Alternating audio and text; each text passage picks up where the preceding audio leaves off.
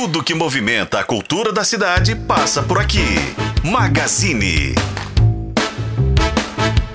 Está no ar no Magazine. Magazine hoje é um magazine especial dedicado principalmente aos papais. Isso porque mês de janeiro a gente sabe, né?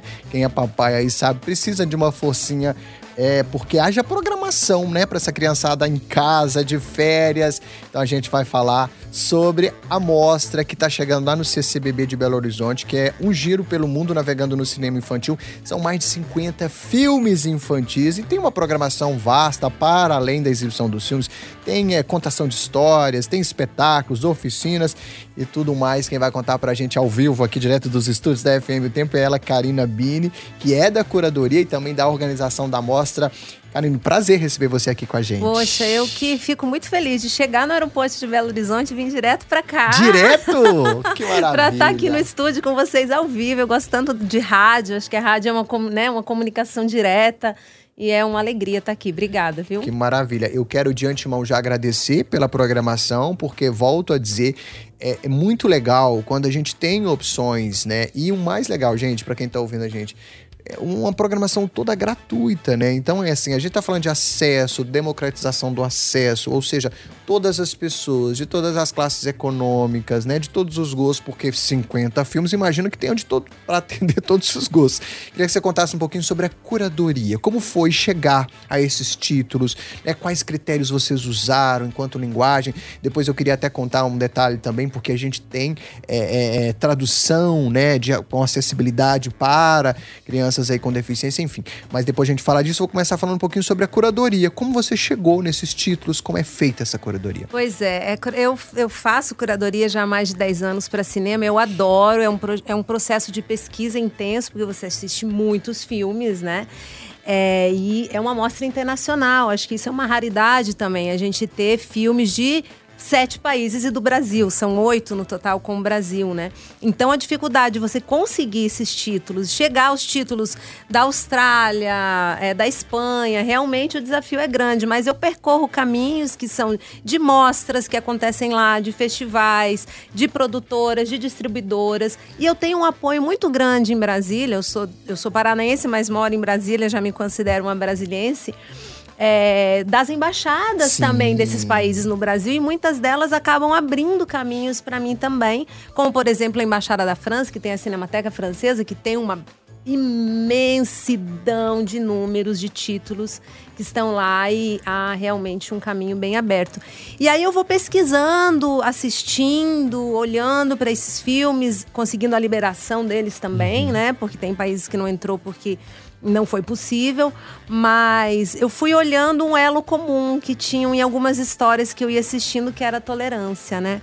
Falei, poxa, eu vou trazer a tolerância como tema dessa curadoria, porque eu acho que é tão importante a gente trabalhar esse valor na infância com as Sim. crianças, a tolerância para a diferença, né, para aquela cultura diferente da da gente, a gente abrir a nossa cabecinha, o nosso olhar para olhar e é, acolher uma nova forma de, de né, modo de vida, de brincadeira, de cultura.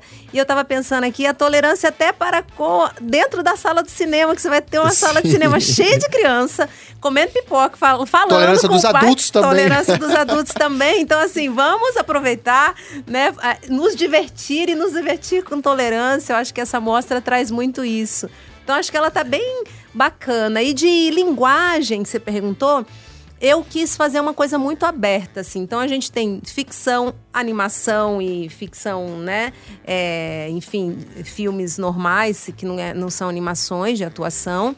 A gente tem curta-metragem, longa, filmes bem pequenininhos. Então tá assim, as crianças acabam se divertindo, porque não tem só apenas longa-metragens. Então às vezes tem sessões que tem quatro filminhos curtos uhum. que completam 40 minutos. Eu pensei também no tempo das sessões. Dependendo da idade da criança, da esses idade. mais curtos é, são mais legais. É, mais como indicados. você me contando que você tem uma filha pequenininha, dois é. de dois anos e pouquinho, funciona. Eu vi, é. a gente fez uma edição em Brasília no mês da criança, né, em 2023, que é dessa essa mostra no CCBB de Brasília e funcionou super bacana. Criança Sim. pequenininha, pai ia com o irmãozinho de cinco e o outro no carrinho de bebê com dois dentro da sala de cinema.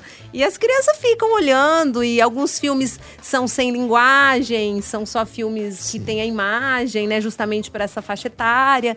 Então acho que ela tá bem diversa, é uma programação para a família toda, que vai ficar um mês aqui em Belo Horizonte para as pessoas curtirem, né? E tem outras atividades também, né? Para além do, das exibições, Isso, tem gente... oficina também. Isso, né? a gente tem 10 atividades culturais que acontecem sempre aos finais de semana, às 16 horas. Também são gratuitas lá no Centro Cultural. Então você pode ir duas horas pega uma sessão de cinema, às quatro você participa de uma atividade cultural, depois ainda tem mais uma segunda sessão de cinema para encerrar o dia e curtir o espaço também ali, né, que é tão bacana, muita cultura. Acho que é um programa bem divertido assim para as crianças. Vamos falar sobre acessibilidade porque me chama a atenção. Eu, eu tive orgulho de participar de um dos primeiros espetáculos em Belo Horizonte que, que teve acessibilidade, é, audiodescrição e também libras e tal. E, e é legal que me chamava a atenção o quanto as crianças ficavam atentas e lidando com aquilo com uma grande novidade, porque ainda é para muitas crianças uma novidade. Então é legal desde sempre, assim como a gente está promovendo a linguagem do cinema e outras, a gente promover essa linguagem também com acessibilidade, né? É, com certeza. A gente inclusive abre amanhã a mostra com dois filmes já acessíveis, né? Um filme, a primeira sessão são dois, três curtas metragens e dois deles já tem a janelinha de libras ali da intérprete de libras na própria tela tela do filme, já fazendo a tradução, né? para Libras e o segundo é toda com aquela é, legenda descritiva, né, que é a LSE. Então, acho que é super importante a gente ser acessível. Eu acho que há uma obrigatoriedade aí também, um olhar para acessibilidade maior na cultura, no cinema. Eu acho que essas políticas são fundamentais, né, para a gente incluir todo mundo. Acho que isso a inclusão, né, dar acesso, isso é muito importante. Começar de pequeno, né? Porque quando a gente fala que a criançada é dona do futuro, né, da nação e tudo mais, é porque a gente precisa fazer, inseri-los nesses, nesses debates, nessas questões desde muito pequenininhos. Né? Exatamente. Né? Eu lembrei agora aqui de um filme da mostra, que é o Valentina, um filme espanhol, que é sobre uma menininha com síndrome de Down é uma graça, assim. É um filme que traz ó, a tolerância, Muito traz bom. toda essa vida dela. É um filme lindo. Tem um outro filme também. Já vai anotando aí, pessoal. É, é. Tem outro filme brasileiro que vai passar amanhã, na primeira sessão, que chama Napo, um filme curta-metragem, premiadíssimo em vários festivais brasileiros, é, fora do país. Esses filmes brasileiros, eu fiquei. A gente pode falar um pouquinho disso também sobre o cinema brasileiro Sim. presente na mostra, que está bem legal. Mas deixa eu concluir sobre esse Sim. filme de amanhã. Se curta, é a história do menino com o avô que tem Alzheimer. Olha então, só. como esse menino é, consegue se relacionar com esse avô através das memórias, de álbum de foto, de família. Um filme belíssimo, de um diretor do Paraná. Então, assim, no Brasil a gente tem, estamos fazendo cinema, eu sou cineasta também é, na, nos várias regiões brasileiras. Então, acho que essa diversidade brasileira também está representada nessa mostra, com 10 filmes que a gente tem brasileiros. Muito bom, muito bom. Deixa eu só repassar o serviço aqui, ó. É a segunda mostra, né? O Giro pelo Mundo Navegando no Cinema Infantil. Começa amanhã, como a Karina bem disse, vai até 4 de fevereiro, sempre de quinta a domingo. Começa a qual horário a programação como um todo? Começa com horário, Karina? A programação como um todo começa às 14 horas, 14. sempre. Tá. Tem sessão sempre, 14 e 17 e 30 as atividades culturais às 16 horas. Então, uma sessão, atividade cultural e um filme depois. Isso aos finais de semana. Finais de semana. Aí, quinta e sexta, 14 e depois a sessão após as 14, a segunda sessão. Maravilha. Gente, a programação é muito vasta, eu não conseguiria repassar porque é muita coisa.